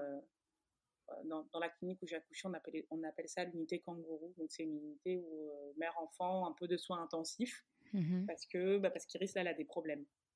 Elle n'arrive pas à réguler la température de son corps. Je sais plus sa température était, je crois qu'elle était basse. Voilà. D'accord. Elle était en dessous de 37 et du coup, il lui fallait un couffin spécial avec un chauffage, comme un grille-pain en fait, au-dessus d'elle. Mais on a fait deux heures de, peau à peau. Et quand en fait on m'a ramené dans la salle d'accouchement, moi j'étais dans un état où je me suis dit, en fait là, euh, quand j'ai su qu'Iris allait entre guillemets bien, qu'on m'avait recousu, que j'allais en salle euh, de naissance, je me suis dit, ok, là en fait j'ai plus besoin de, de comment dire, de cette partie de moi en mode survie. J'ai plus besoin du côté mmh. pragmatique. Et, en fait, j'étais tellement mal, j'étais tellement physiquement pas bien que je me suis dit, pour la première fois de ma vie, il y a un truc qui va pas et je pense que je vais mourir.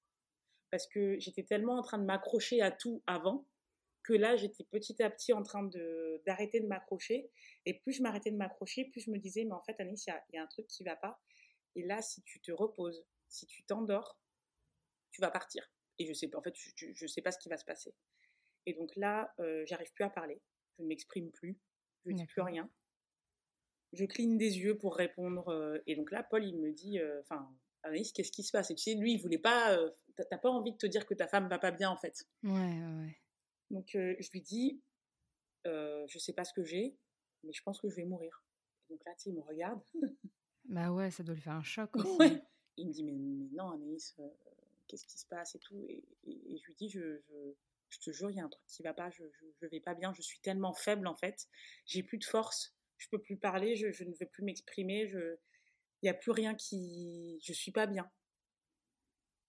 Donc il commence à s'inquiéter, il en parle. Après c'est assez flou en fait parce que bah, que j'étais j'étais j'étais sonnée et on nous, on nous amène euh, après le pot à pot, le temps de pot à pot qui a duré un bon moment dans notre chambre, dans notre fameuse unité kangourou et euh, j'ai euh, cette femme médecin qui s'occupe de qui s'occupait de moi pendant tout mon séjour et franchement cette femme je la bénis quoi.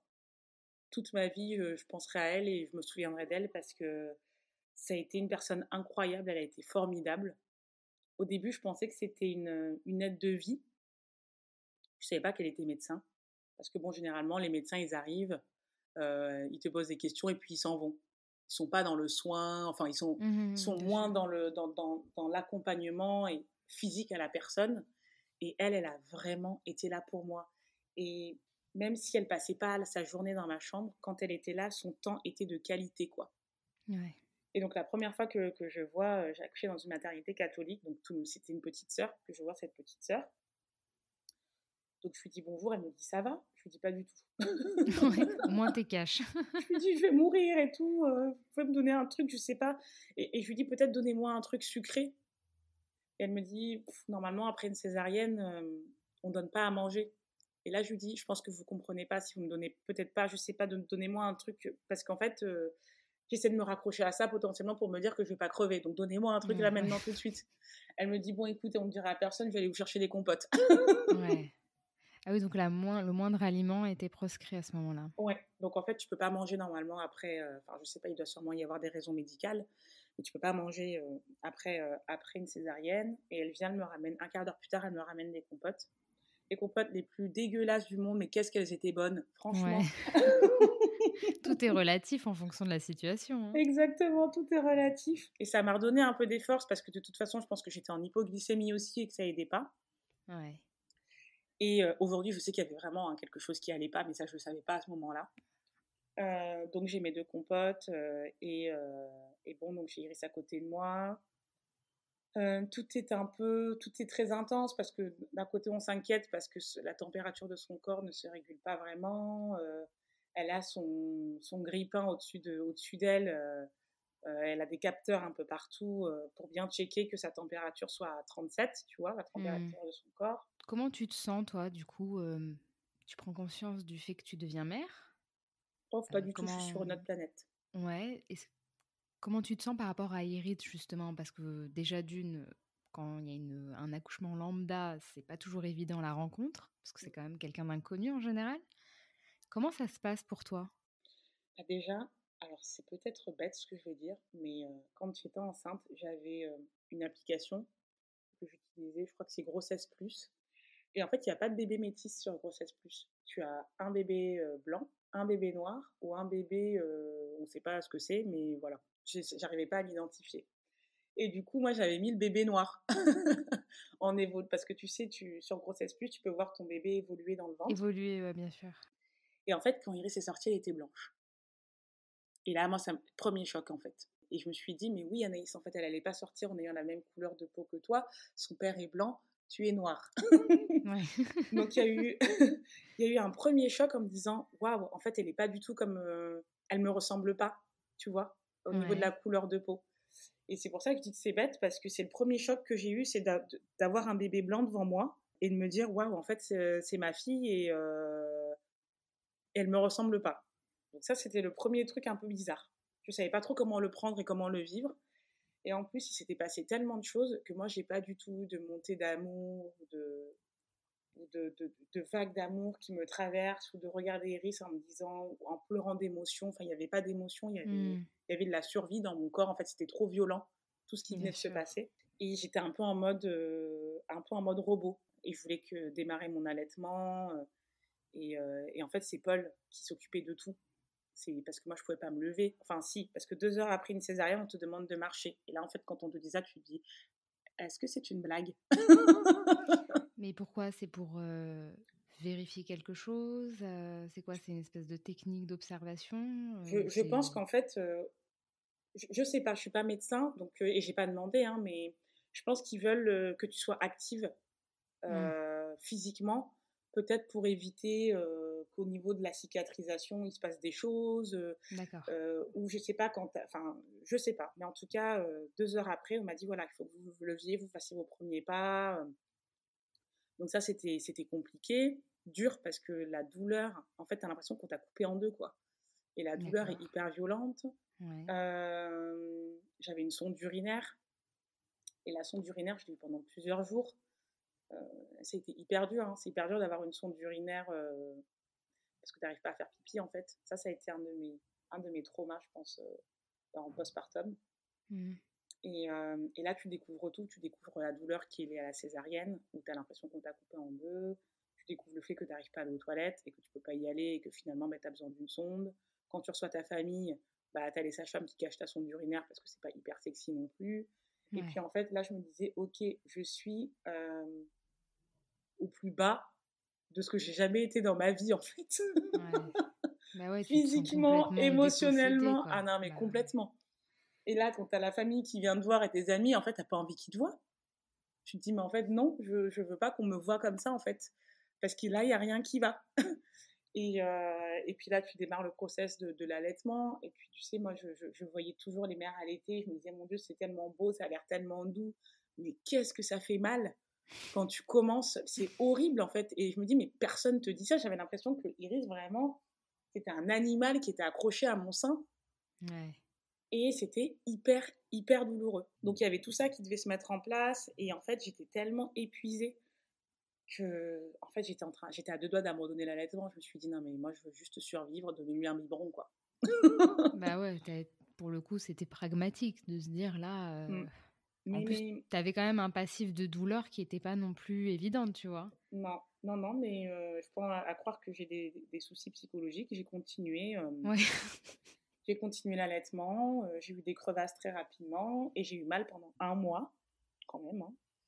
Et c'est le bout de sein qui a sauvé ma, mon allaitement et ma vie d'ailleurs, et ma, douleur. Et, et après, j'ai vécu une super belle histoire d'allaitement avec Iris. Mais, mais, voilà, la maternité, bah, c'était compliqué parce que bah, je pouvais rien faire toute seule. Donc bah, j'avais ma fameuse femme qui était médecin qui venait, elle me changeait mes couches. Mmh elle venait toutes les deux heures changer mes couches, elle regardait mon pansement. j'avais le ventre hyper gonflé euh, j'avais des, des, boules, des, j'avais l'impression d'avoir des, des, mouvements d'iris dans le ventre et je caressais mon ventre et je lui disais mais c'est bizarre, vous savez, euh, euh, j'ai l'impression qu'iris est toujours dans mon ventre. Elle me, dit, elle me disait mais non mademoiselle, c'est des gaz que vous avez. et en fait, vu qu'on t'a ouvert le ventre et qu'on t'a refermé, ton ventre est rempli de gaz. D'accord. Ah, je savais pas ça. Ouais, et t'as des gaz pendant des, semaines. Et franchement, c'est le truc pas glam du tout. mais on te dit pas que que tu as beaucoup de gaz en fait euh, après une césarienne et que c'est pas agréable. Euh, et en plus, euh, quand tu allaites et que tu as eu une césarienne, et même quand tu allaites et que tu as accouché par voie basse, tu as les fameuses tranchées. Hmm. Mais c'est encore plus douloureux quand tu as ta cicatrice de césarienne qui est bien fraîche. bah oui, parce que ça se cumule en plus. Ouais, ça se cumule. Donc. Ah sacrée aventure. Hein. Sacrée aventure. Et puis, euh, bah, il commençait à s'inquiéter parce qu'effectivement, mais, mm, je ne cicatrisais pas en fait. J'ai pas cicatrisé. Et c'était problématique parce que bah, les agrafes partaient sans euh, que ma cicatrice ne se referme. Et c'est là que ça a été le début de la fin de, de mon aventure euh, de, de, postpartum qui a été très compliquée. Dans les cas où il y a une cicatrisation qui n'est pas optimale, qu'est-ce qui se passe? Tu restes à la maternité, tu es transféré ailleurs ils arrivent à savoir pourquoi Enfin voilà. Comment ça se passe? Alors, euh, il le médecin m'explique au bout de deux jours, il me dit voilà, on a un problème avec, avec votre cicatrice, c'est qu'elle se, elle se referme pas. Elle ne se referme pas. Je, il pense que c'est lié au fait que j'ai une peau noire. Euh, il me dit que les peaux noires cicatrisent pas bien. Euh, et, et, je pense qu'il aurait dû me, me coudre, tu vois. Mais peut-être que je sais pas, les agrafes c'est plus rapide, c'est des nouvelles techniques, enfin j'en sais rien. En tout cas, moi ça n'a pas du tout fonctionné et, et en fait les agrafes se retournaient sur elles-mêmes dans ma peau. donc c'était assez compliqué. Il y a eu plusieurs moments qui ont été assez traumatisants pour moi. ça a été le moment où il m'a dit, voilà, il y a une partie de la cicatrice qui s'est à peine refermée, donc j'aurais pas besoin de repasser dessus. Il m'a dit par contre, c'est une autre partie qui est clairement ouverte, et là, je suis obligée de repasser dessus. Donc je lui dis, ok, ça veut dire quoi? Il me dit, bah, ça veut dire que là, je dois vous faire un, ou deux points. Il me dit, vous avez plusieurs options. Soit en fait, je vous anesthésie localement et je vous pique plusieurs fois en fait au niveau de la cicatrice. Et après, je vous fais le point. Ou il me dit, je vous fais le point sans vous anesthésier, mais du coup, je vais moins vous piquer. Ouais, super le dilemme. ouais, donc il me dit, qu'est-ce que vous choisissez? Et moi, je me dis, non, mais attends, je viens de vivre des douleurs de ouf. Mes seins sont en feu. J'ai euh, vécu mes contractions pendant 48 heures, finger in the nose lui dis, écoutez, faites-moi le point sans... sans euh, en plus, j'aime pas du tout les piqûres. Je lui dis, faites-moi le point sans anesthésie. Et là, qu'est-ce que j'ai pas fait? L'horreur. Je m'en souviens encore, quoi. Et pourtant, ça fait deux ans et demi. C'était horrible. Euh, une aiguille qui te passe sous la peau quand t'as une cicatrice qui est ouverte, c'est la pire des choses qui puissent. C'est horrible. Ah là là, ouais.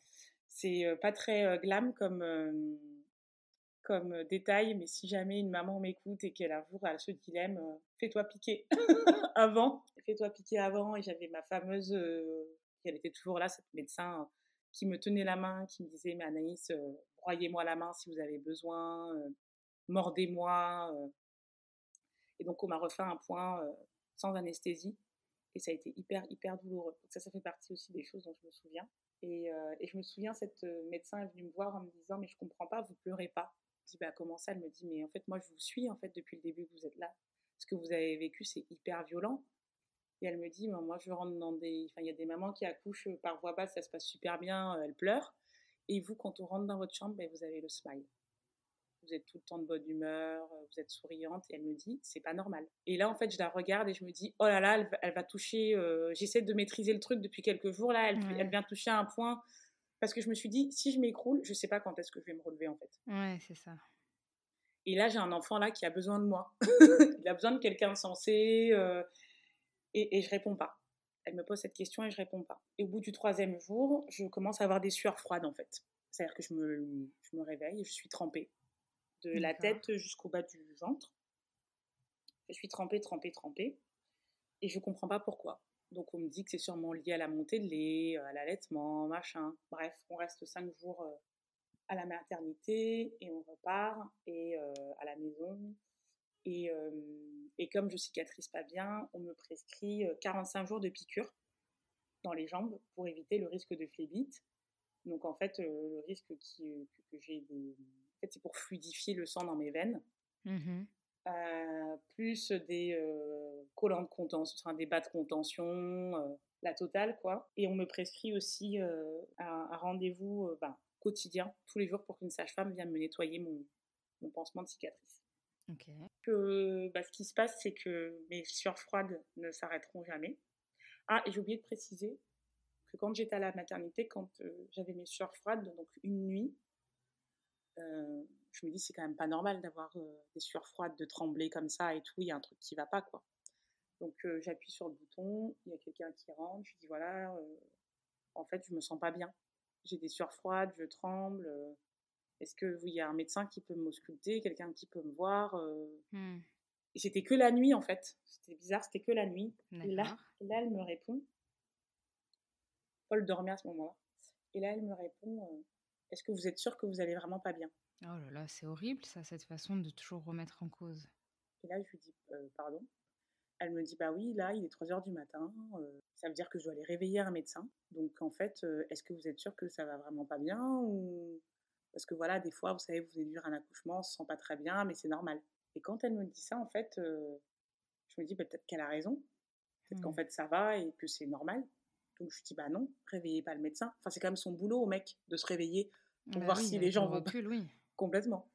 Et surtout avec le recul, quand je sais ce que j'ai eu après, enfin, il y a une succession de choses qui n'étaient pas normales. On est de retour euh, chez moi, donc j'ai cette infirmière qui vient tous les jours et qui me dit, euh, franchement, Anaïs, votre cicatrice, elle n'est pas belle, quoi. Elle n'est pas belle, ça suinte et tout, c'est bizarre. Euh. Mais elle me dit pas non plus, ben, si j'étais vous, j'irais consulter ou je retournerai à la maternité ou j'irai à l'hôpital. et tous les, toutes les nuits, j'ai des sueurs froides. Donc toutes les nuits, je me réveille trempée, je suis pas bien et au bout de, je sais pas, 15 jours, je commence à avoir de la fièvre.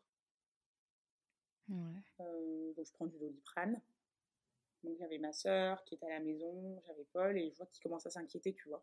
Et moi j'étais dans mon allaitement, j'étais dans survivre, bah j'étais dans essayer d'aller prendre une douche, j'étais dans essayer de faire pipi euh, sans que ça me brûle. Parce que quand tu as une sonde urinaire pendant plusieurs jours, et eh ben, ça te brûle.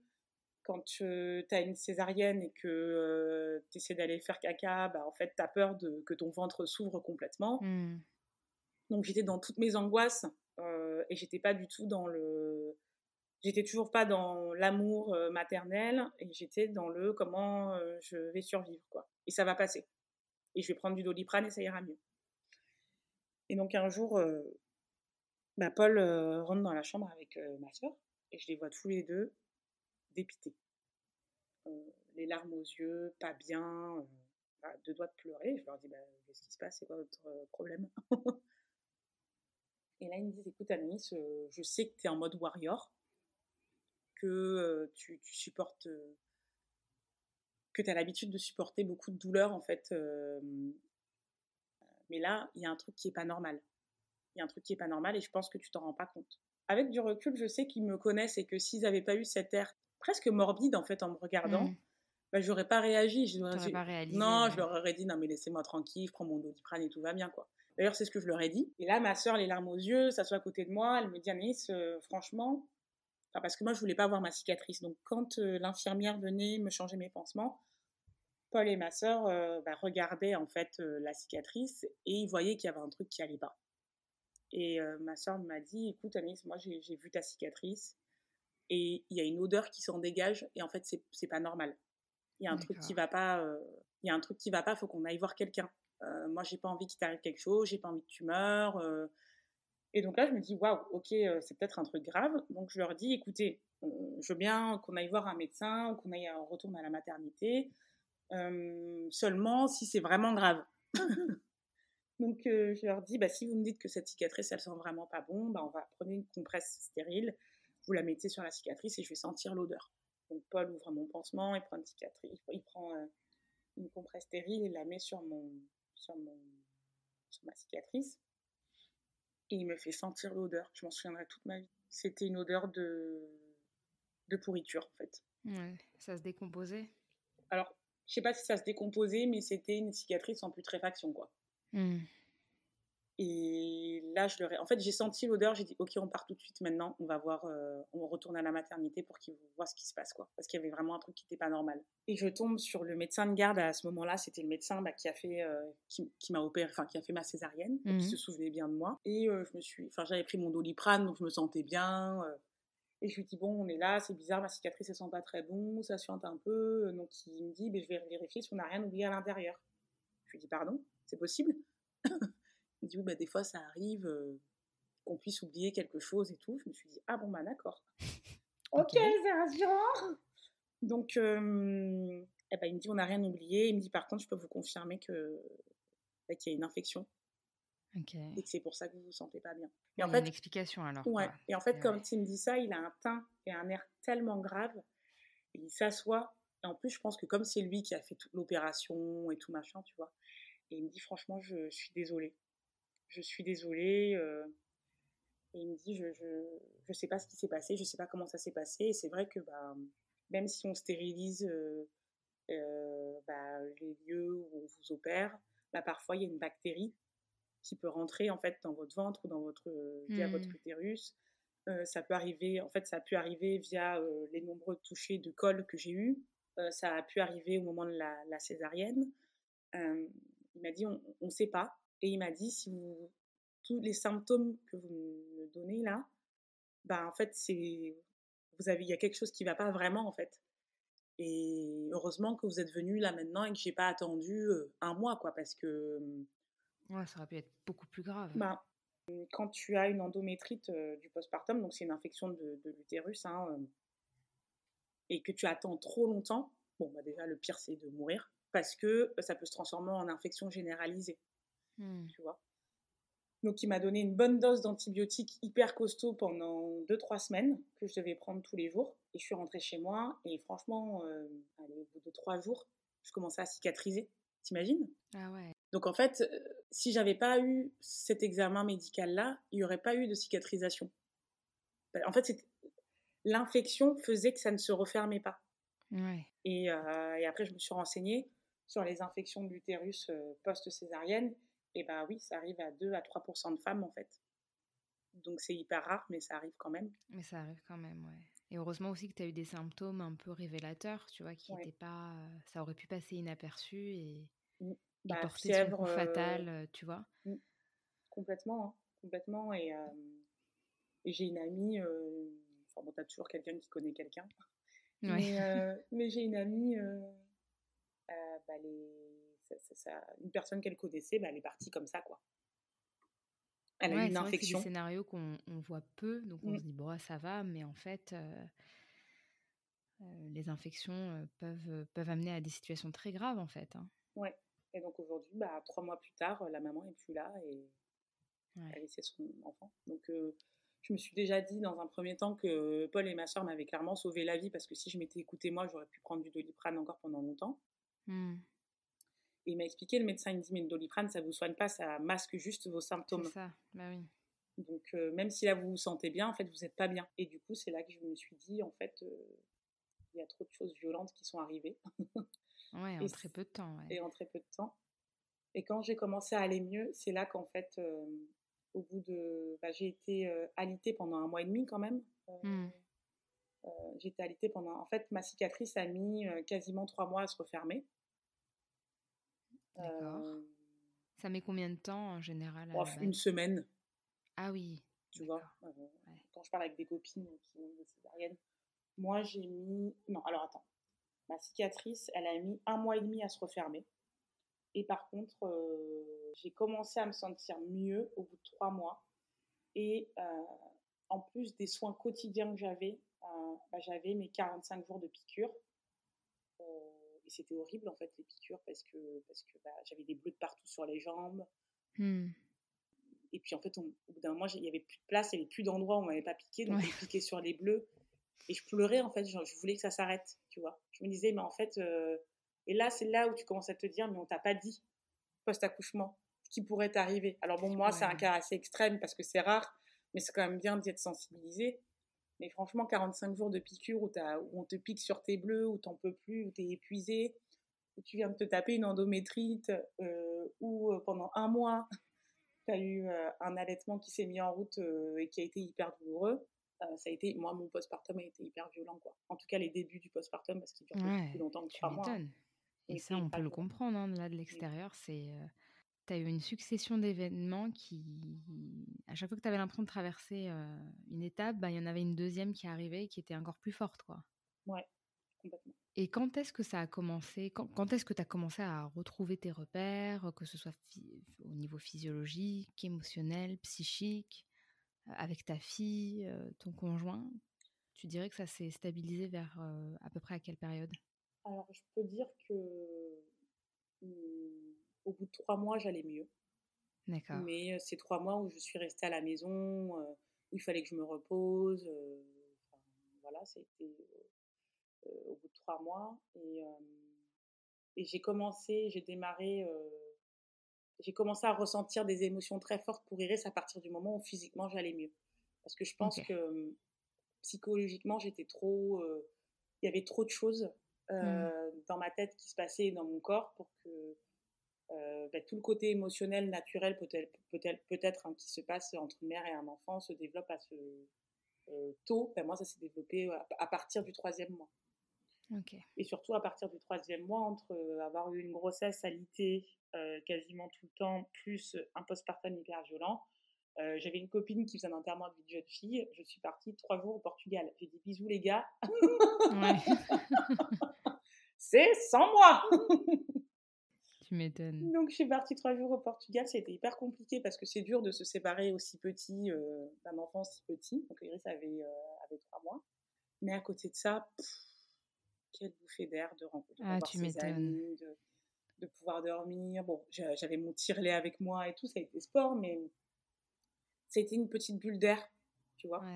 Et, et, je savais qu'Iris était avec son papa et que ça allait bien se passer, tout ça, tout ça. Donc, euh, donc, euh, donc je dirais trois mois. Euh, quand est-ce que j'ai arrêté de, de, ressentir des choses au niveau de ma cicatrice de, de césarienne?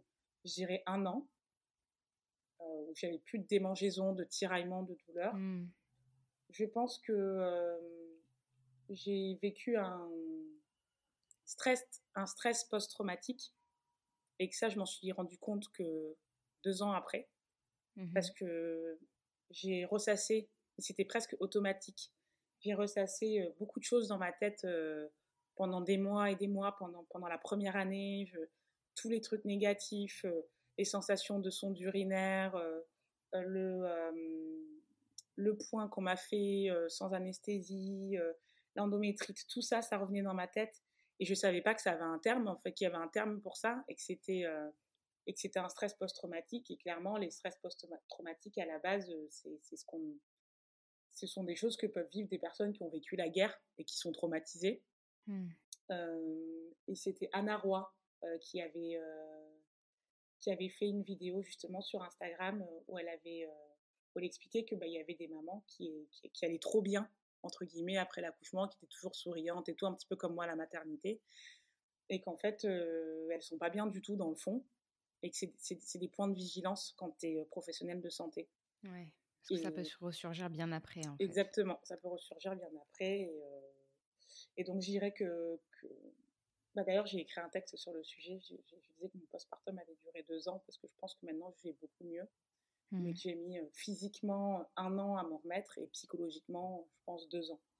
Deux ans, quoi, ouais.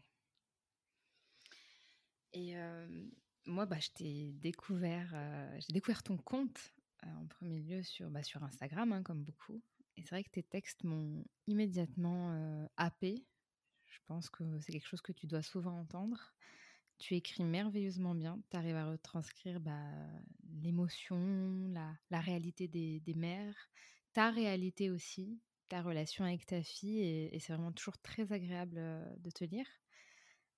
comment tu es arrivé à vouloir... parce que tu expliques dans les débuts que tu avais une rigidité, une gestion difficile des émotions? Qu'est-ce qui t'a donné là maintenant envie d'en parler au plus grand nombre, à des gens que tu connais pas forcément, de choses extrêmement intimes? Il y a beaucoup de questions dans ta question. Ouais. Mais qui s'entrecroisent. Oui, complètement. comme je t'ai dit, moi, j'avais commencé mon travail avec ma psy, donc euh, l'année où Iris est née, donc ça faisait trois ans. Donc ça faisait trois ans que je décortiquais euh, tout ce qui se passait en moi au niveau émotionnel. J'étais très peu confiante en fait quand j'ai commencé mon compte Instagram, et puis je ne l'avais pas commencé euh, sous format de l'écriture. C'était plus un compte de maman basique. Euh, enfin, il n'y avait pas de, il avait pas de, cible particulière.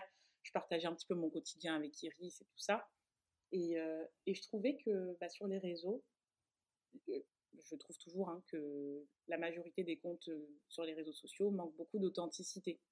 Et mmh. on, parle souvent du beau, que ce soit peu importe dans, les, dans, dans quelle sphère, hein, que ce, ce, soit dans la sphère maternelle, dans la sphère professionnelle, euh, dans, dans, dans, les couples, c'est toujours les, les goals que tu dois atteindre, tu vois. C'est le couple parfait, la maman parfaite. Euh, hmm. et, et, je me disais, mais est-ce que je suis toute seule à galérer, en fait? C'est la grande question. est-ce que je suis toute seule à galérer, à m'arracher les cheveux, à vouloir mettre en place une éducation basée un peu sur l'empathie, mais je me rends compte que moi aussi j'ai des émotions et que des fois, bah, ma casserole, elle déborde. Est-ce que je suis la seule à être tourmentée? Est-ce que je suis la seule à vivre une, ambivalence qui me, qui me donne envie de m'arracher les yeux? Est-ce que je suis la seule avec un enfant qui a des demandes intenses? Et, en fait, les gens n'ont pas envie de parler de ça dans, dans, ton, entourage. C'est trop profond et puis ça ramène mmh. parfois à des choses tellement bah, intimes, comme tu dis, d'eux-mêmes, que que quand j'ai commencé mon compte Instagram, je partageais beaucoup de recettes, je partageais des petites activités, surtout des veilles que je faisais avec Iris, parce que finalement, les veilles, vu que j'ai pas, j'ai raté beaucoup de choses, moi, avec tout ce qui s'est passé dans mon corps mmh. les, premiers mois. C'était ma manière à moi de construire ma relation avec Iris et j'ai vraiment construit notre lien. En tout cas, j'ai utilisé ce canal-là de, des activités d'éveil dès le plus jeune âge pour construire ma relation avec elle. Et c'était surtout ce que je, ce que je partageais. Et un jour, enfin, j'avais, sur ce compte-là, j'avais 100 abonnés, tu vois. C'était 90, c'était ma famille. Il y en avait 4 qui s'étaient perdus. Et, et 5 autres, je ne savais pas qui c'était, quoi, tu vois. Et j'ai écrit un texte sur les questionnements que je me pose sur l'éducation, pas forcément sur mon postpartum ou, autre. Sur l'éducation que je, que je, mène et sur le fait que bah, c'est difficile en fait de trouver un équilibre quand tu, quand tu sais que ton enfant bah, est un être vivant, humain avec des émotions, que tu t'efforces de respecter les siennes, mais que tu dois aussi prendre en compte les tiennes et celles de ton foyer, et comment est-ce que là-dedans, dans ce joyeux bordel, vous trouvez un équilibre. Et je commence à rédiger. Au début, c'est mes potes qui disent Waouh, Anaïs, en fait, euh, bah, c'est mes amis, un peu maman, qui me disent Waouh, t'écris euh, ce que t'écris, je ressens la même chose et tout. Et je me suis dit Bon, ben, je vais me laisser prendre au jeu et je vais vraiment écrire. Et c'est drôle parce que j'avais pas trop confiance en mon écriture, euh, en mon écriture parce que j'écris quand même des choses entre guillemets simples pour moi parce que j'utilise pas des mots très compliqués, mais je pense que c'est peut-être pour ça que ça parle autant aux autres. Euh, et je dis à Paul, écoute, euh, bah, je pense que je vais écrire sur les réseaux mes émotions. Il me dit quoi, mais c'est hyper intime. Et je lui dis, bah oui et non en fait, parce que j'arrive à écrire sur des thématiques et sur des choses que je maîtrise émotionnellement. Et il y a des sujets que je maîtrise pas et qui ne me concernent pas que moi, dont je ne parlerai jamais sur les réseaux. Tu vois, je parle pas de ma famille, je parle pas de, de, mon enfance, je ne parle pas de mon couple, je parle pas des choses que je gère avec ma psy. Pour moi, ça c'est vraiment de l'ordre de l'intime. Et après, ce que j'ai vécu moi dans ma maternité, je me dis qu'on est peut-être tellement à l'avoir vécu qu'il faut, un, en parler, et deux, ça peut aider d'autres mamans, tu vois? Et donc, c'est vraiment dans cette démarche-là que j'ai commencé à, écrire, sans forcément me dire que quelqu'un d'autre, enfin, que d'autres personnes que mes potes allaient me lire. Et finalement, ben, la mayonnaise a un petit peu pris et j'ai reçu plein de messages de mamans qui me remerciaient euh, et qui me disaient que bah, les textes que j'écrivais, c'était hyper euh, émouvant pour elles. Euh, mmh. Parfois, et puis je sais que j'ai une écriture aussi qui est engagée et qui peut parfois déplaire mais il y a tellement de choses qui m'énervent euh, et qui me rendent folle euh, en ce qui concerne euh, les mères et même dans, plein d'autres sphères, tu vois, la sphère professionnelle. Enfin, je veux dire, quand j'ai annoncé ma grossesse à ma, à ma manager et qu'elle et qu'elle m'a fait vivre un enfer et qu'elle m'a fait culpabiliser, à me faire des réflexions enfin j'aurais pu enfin j'ai enfin je réfléchissais à la poursuivre hein, à poursuivre ma boîte bien sûr. pour harcèlement moral etc Enfin, c'est juste pas normal. Et, euh, et, je disais justement à une amie il n'y a pas longtemps qui m'a annoncé sa troisième euh, grossesse, qui culpabilisait à l'idée de le dire à son employeur. Je lui disais, mais ton, ton mari, lui, il va au boulot, il va dire, ah ben ma femme est enceinte, on va lui dire bravo poteau. Ouais. Et toi, euh, enfin, il y a quand même un décalage. C'est un truc de fou, tu vois. Donc, du coup, j'ai continué, voilà, j'ai continué d'écrire sur, sur des thématiques. Et, et c'est vrai qu'en fait, l'élan toutes les personnes qui lisent et qui m'écrivent me, me, disent qu'il ne faut pas que je m'arrête parce que finalement, ben, j'aide des femmes. Et moi, j'ai pas du tout de, de, scrupules à écrire sur ce type de, mmh. de, sujet, tu vois, parce que comme je te dis, on n'est pas sur, euh, pour moi, sur des sujets trop intimes. Pour certaines personnes, ça va être très intime ce que j'écris, mais, euh, mais je me dis qu'en plus, les émotions, c'est tellement quelque chose de tabou. Enfin, je veux dire, on est dans une société où il faut pas pleurer, il faut pas pleurer en public, Mmh. Euh, il faut pas euh, exprimer trop d'amour, il faut pas en exprimer pas, enfin, n'en exprimer pas assez, c'est problématique. Tout ce qui est lié aux émotions, on n'en parle pas. Et que ce soit dans le, enfin, surtout dans le monde des adultes, et les enfants qui sont les plus expressifs, parce que eux, ils les canalisent pas du tout. Et ben, je trouve ça tellement beau en fait parce que ça te ramène à la pureté vraiment de l'homme et de mmh. l'humain et de l'être en soi. Et je me dis, mais, mais waouh, Iris, elle exprime tout, en fait. Il n'y a, pas de filtre. Et après, c'est à toi d'essayer de, de, canaliser tout ça. Et moi, c'est à moi, en tant que maman, d'apprendre à lui dire, bah, tu sais, moi aussi, je pleure. Moi aussi, j'ai peur. Moi aussi, euh, moi aussi, je me sens pas bien. Moi aussi, je suis énervée. Moi aussi, je suis en colère. Moi aussi, je suis heureuse. Moi aussi, je t'aime à la folie. Et, et, je trouve que humaniser la maternité et la parentalité, bah, c'est aussi maintenant ce que j'essaie de faire à travers mes textes en expliquant et en parlant parfois de choses qui se passent au quotidien, tu vois? Mmh. mais, mais, je me dis que bah, si ça peut aider des mamans, bah, je continuerai. En tout cas, tu le fais très bien. Je, je, moi, je suis pour que tu continues. au cas où tu en douterais. Hein. Et, et, comment ça va actuellement? Comment tu te sens? Écoute, comme je te dis, là, ça fait ça fait deux ans. Iris est aujourd'hui à deux ans et demi, et je me dis que mon postpartum a duré deux ans. Et j'arrive à me le dire aujourd'hui, sept mois après les deux ans d'Iris. Mmh. donc je pense que ça va mieux. je me dis qu'un jour j'aurai un autre enfant, alors que quand j'ai accouché, j'ai dit à Paul, on n'en aura qu'un seul, plus jamais. en même temps, on ne peut pas t'en vouloir. Hein. Ah non, mais j'ai dit plus jamais, en fait, plus jamais je choisis limite entre ma vie et celle de, de, l'enfant que je vais porter pour... Enfin non, j'ai dit plus jamais, on n'en aura qu'un seul. Et aujourd'hui, je lui dis, ah écoute, bah, je pense que qu'on pourra en avoir deux. donc je me dis qu'un jour, j'en aurai peut-être un autre. Je suis pas pressée. bah oui. Et je me dis Tranquille, doucement. Complètement, je me dis que bah, Aujourd'hui, je vis plein de choses avec Iris. Elle grandit, elle parle. Enfin, c'est intense, mais c'est génial. C'est pas toujours facile, mais c'est génial. Et là, euh, je, me dis que j'ai.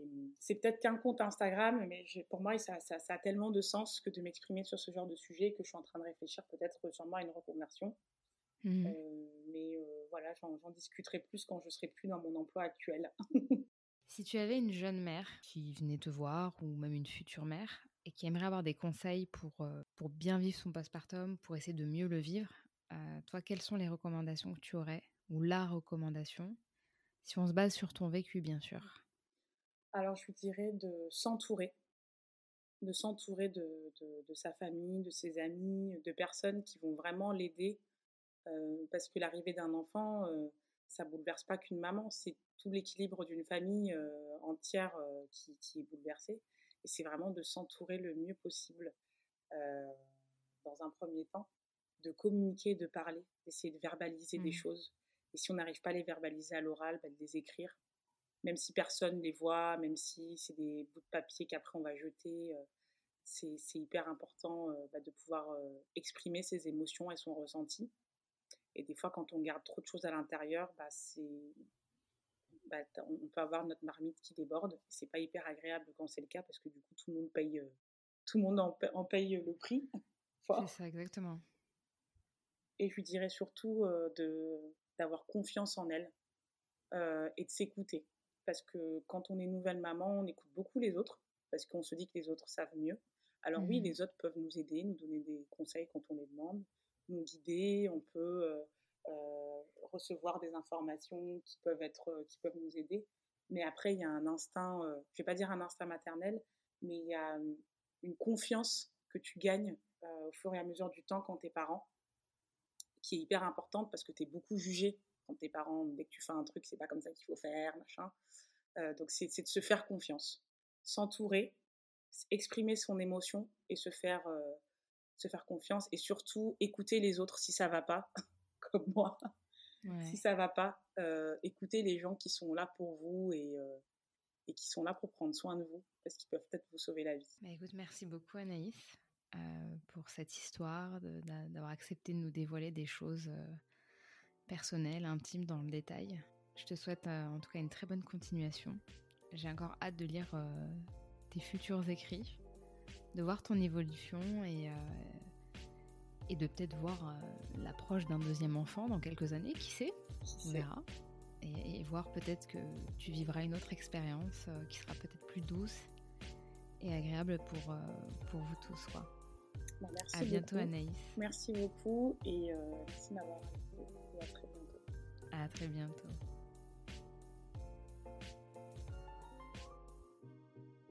J'espère que cet épisode vous aura plu. On se retrouve la semaine prochaine pour un nouveau témoignage. En attendant, vous pouvez me suivre sur mon compte Instagram, mon postpartum tout attaché, pour ne rien rater de mon contenu. Prenez soin de vous et à très bientôt.